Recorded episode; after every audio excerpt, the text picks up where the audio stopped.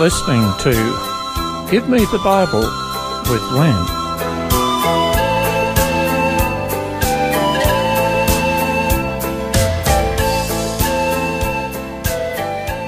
Today's program is entitled Works or Faith.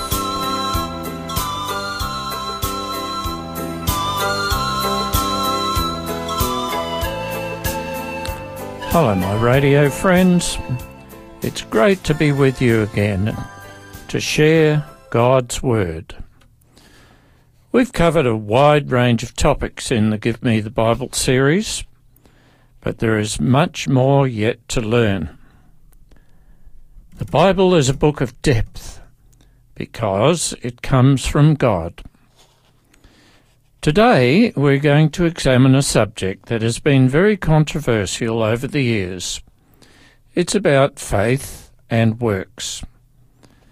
The key word in this debate is justified. The word justified has three meanings, but the meaning of it as used in the Bible is the act of being made right with God that meaning is made clearer by pulling the word apart into its various syllables. Justified then becomes just as if I'd not sinned. So then you might say the word justified means forgiven, had your name cleared, absolved, or wiped clean the slate. Someone who is justified, then, has had their misdeeds, their sins removed, and have come into a new and different relationship with God, not as sinners, but as God's children. There are some who believe that once forgiven, you are right with God for the rest of your life. The popular terminology for this belief is once saved, always saved. These people think that no matter what you do, from the point of initial justification, you are right for the rest of your life. I personally can't agree with this line of thinking because I know people who were once justified or saved and then later fell back into a selfish and evil way of life and put God right out of consideration. Anyhow, the justification debate is primarily influenced by two main verses in the Bible.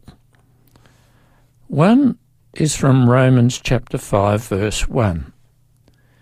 It says, Therefore, since we have been justified through faith, we have peace with God through our Lord Jesus Christ.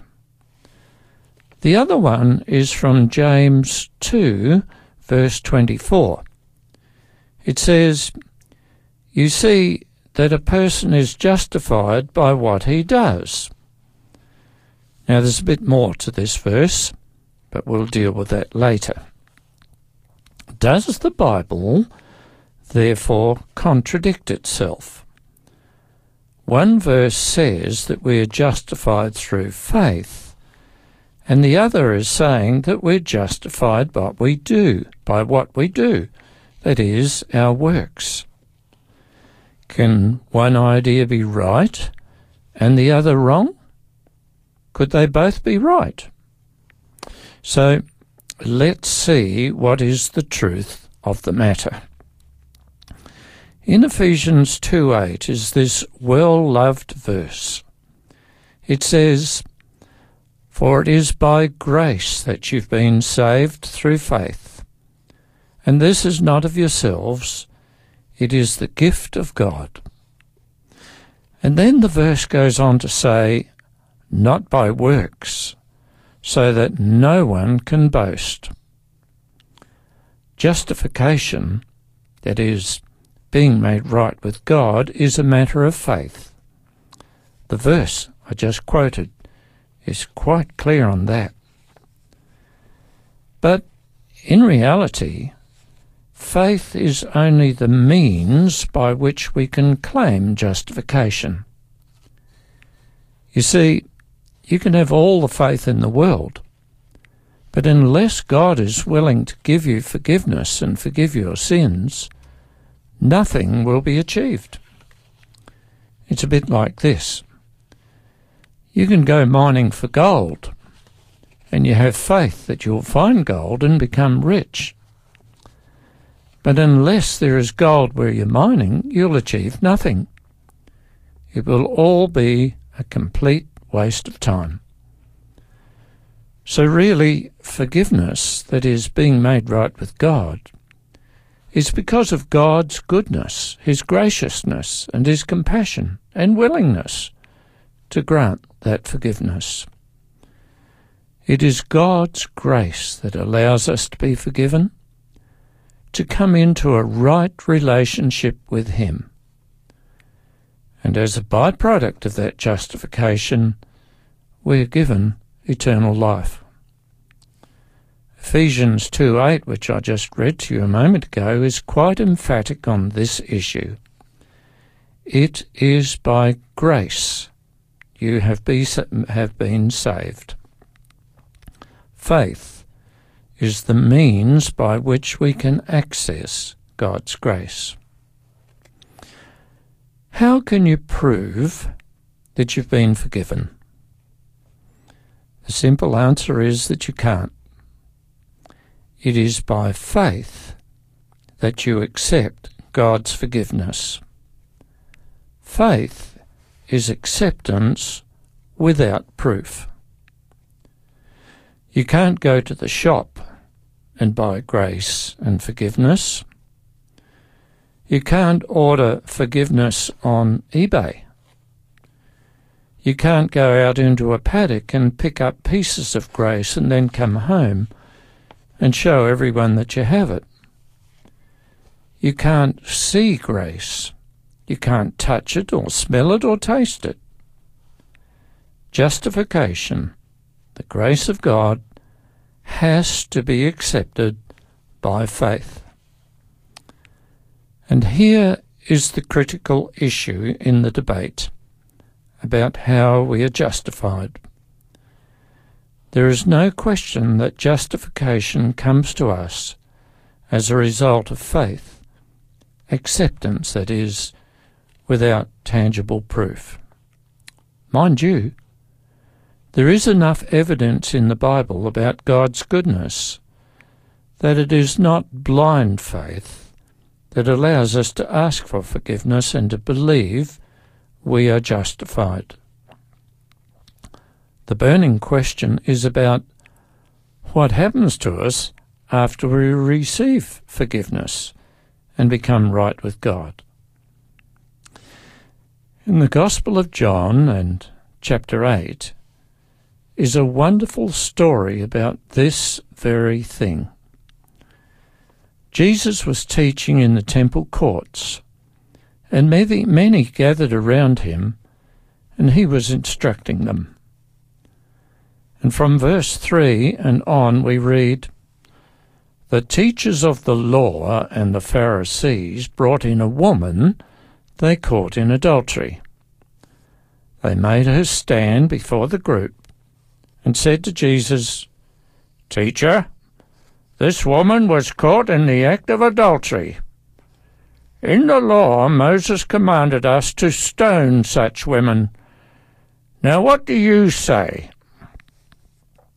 They were using this question as a trap in order to have a basis for accusing him. But Jesus bent down and started to write on the ground with his finger. When they kept questioning him, he straightened up and said to them, If any one of you is without sin, let him be the first to cast a stone at her. Again, he stooped down and wrote on the ground. At this, those who heard began to go away one at a time, the older ones first, until only Jesus was left, with the woman still standing there. Jesus straightened up and asked her, Woman, where are your accusers? Has no one condemned you? No one, sir, she said. Then neither do I condemn you, Jesus declared. Go now and leave your life of sin. So, what should happen to us when we receive forgiveness for our sins? Well, there should be a change in our lives. We should become pure and not be involved in our previous sinful, selfish ways any longer. We should leave our life of sin. That's what should happen. Of course, as human beings, we are prone to sin and are constantly being tempted to sin. As a result, although forgiven and justified, we might fall again, sometimes repeatedly. But in each case, when we ask for forgiveness and are truly sorry for what we've done, God will forgive us.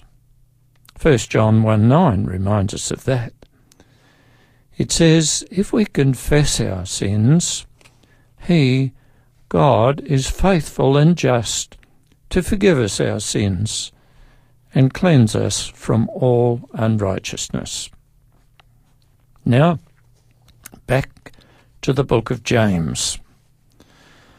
I get the idea that James was inspired to be very forceful and extremely serious about he wrote about on the subject of justification. Perhaps he was addressing a problem that had arisen in the Christian church back then. Here's what he wrote What good is it, brothers, if a man claims to have faith but has no deeds? Can such faith save him? Then James gives an example. He says, Suppose a brother or sister is without clothes and daily food. If one of you says to him, Go, I wish you well, keep warm and well fed, but does nothing about his physical needs, what good is it? In the same way, Faith by itself, if it is not accompanied by action, is dead. Obviously, this was a problem in the early Christian church. There were those who claimed to be justified. They claimed forgiveness and claimed to be God's children, but there was no evidence of any change. But that same problem has existed with some Christians ever since.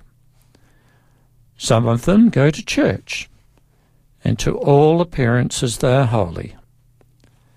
But the acid test is how they relate to their fellow human beings. Of some, it is said they are so heavenly minded that they are of no earthly use. And I hope that's not how you are. We have a little break and go on straight afterwards. Thank you,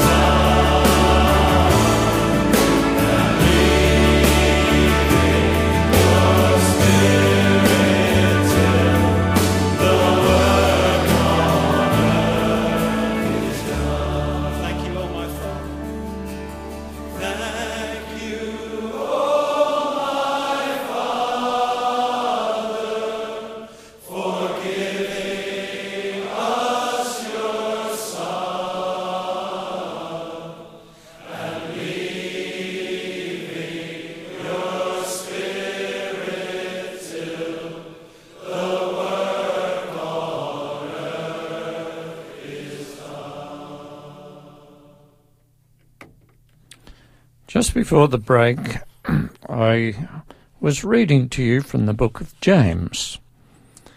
And James says, What good is it, brothers, if a man claims to have faith but has no deeds? Can faith save him? And then James goes on to say, But someone will say, You have faith, and I have deeds. James uses himself as an example. He says, Show me your faith without deeds, which is works, and I will show you my faith by what I do. James is making the point that faith cannot exist in isolation.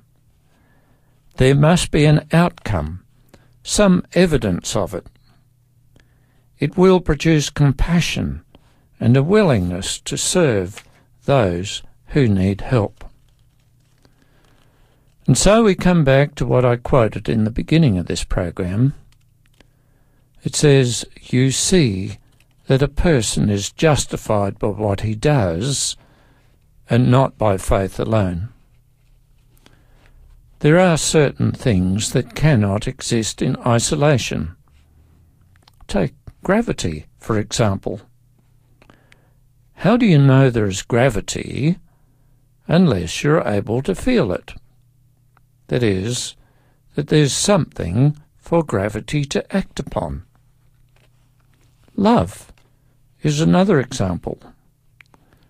Love has no expression unless there is someone to receive it. And take hope as a further example. How does someone know they have hope if there's nothing to hope for? So it is with faith.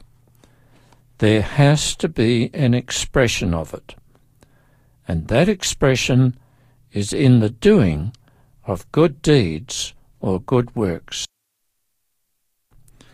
But then the question arises how can one's deeds provide justification? The simple answer is in isolation without faith, it doesn't. Just as faith in isolation without deeds is unable to justify, to make you right with God, so it is with the other. The two things go together. Either one alone is not enough. Have you ever heard the expression cheap grace? It means that Jesus paid the price for justifying sinful mankind before God with his own life. Added to that, it means that it costs repentant sinners nothing. Jesus paid on our behalf. But because we are so freely forgiven, there are those who have taken advantage of God's kindness by doing wrong and then saying, Ah, it's all right, God will forgive me. And so they go on sinning and asking for forgiveness, as if it were nothing more than spilling a few drops of water on the floor. There must be a change in the justified person. And that's why James wrote so forcefully on the subject. In fact, he went so far as to say that faith without deeds is dead. So, what are these deeds or what are these works? Same thing. I believe that the works are good works, such as acts of kindness, being friendly to the friendless, doing good to others, providing help, whether it be for the necessities of life or otherwise, and in assisting with personal problems or even something as little as providing comfort when someone around us is stressed. It is something that is not egocentric, that is self centered. It is for the betterment of others. A less obvious work or deed that comes with being justified is the search for a closer relationship with God. Part of the gratitude that comes from being declared righteous is wanting to know your Saviour better. And that leads one to prayer. It leads one to a more effective study of God's Word and it leads us to obedience. Unless deeds accompany our justification, it means we haven't been justified at all. So, there we have it. We are justify, justified by faith and works. The debate is whether justification is dependent on faith or works is based on the wrong premise. It has been and always will be both. Just as in a marriage, there must be a bride and a groom.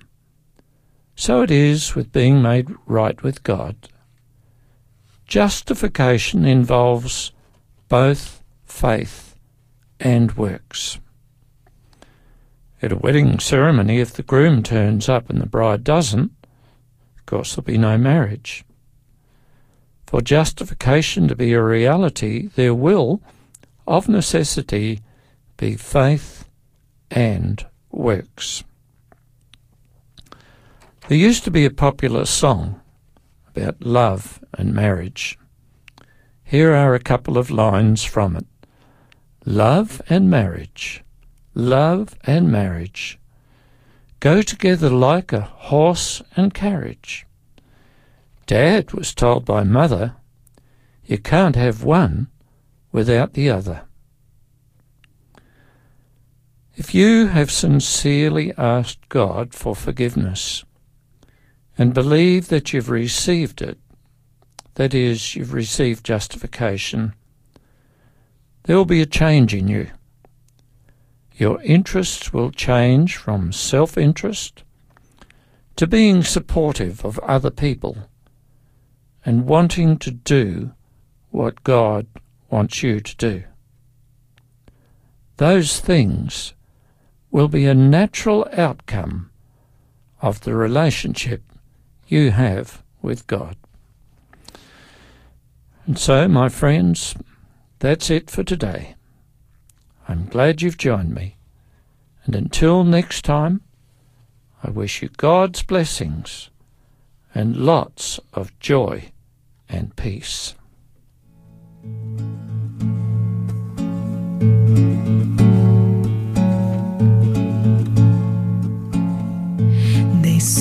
Say that where your treasure is, there will your heart be also. Your heart stays where you hide your greatest love. Now you can leave that love on earth where thieves may steal tomorrow or you can take it to that hiding place above where there's a treasure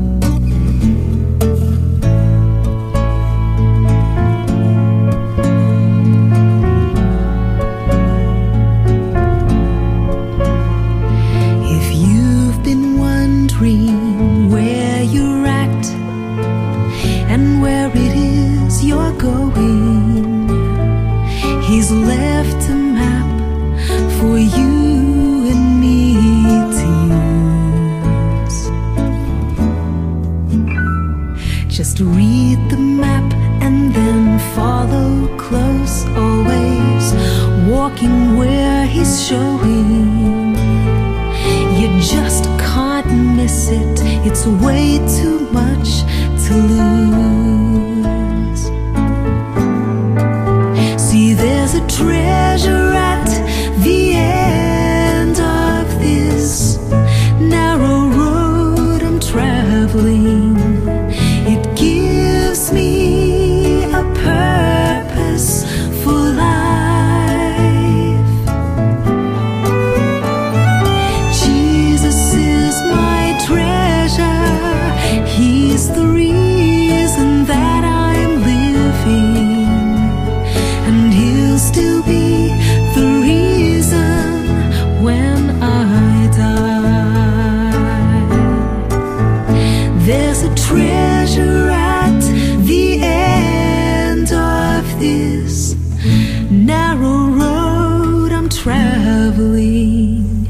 It gives me a purpose.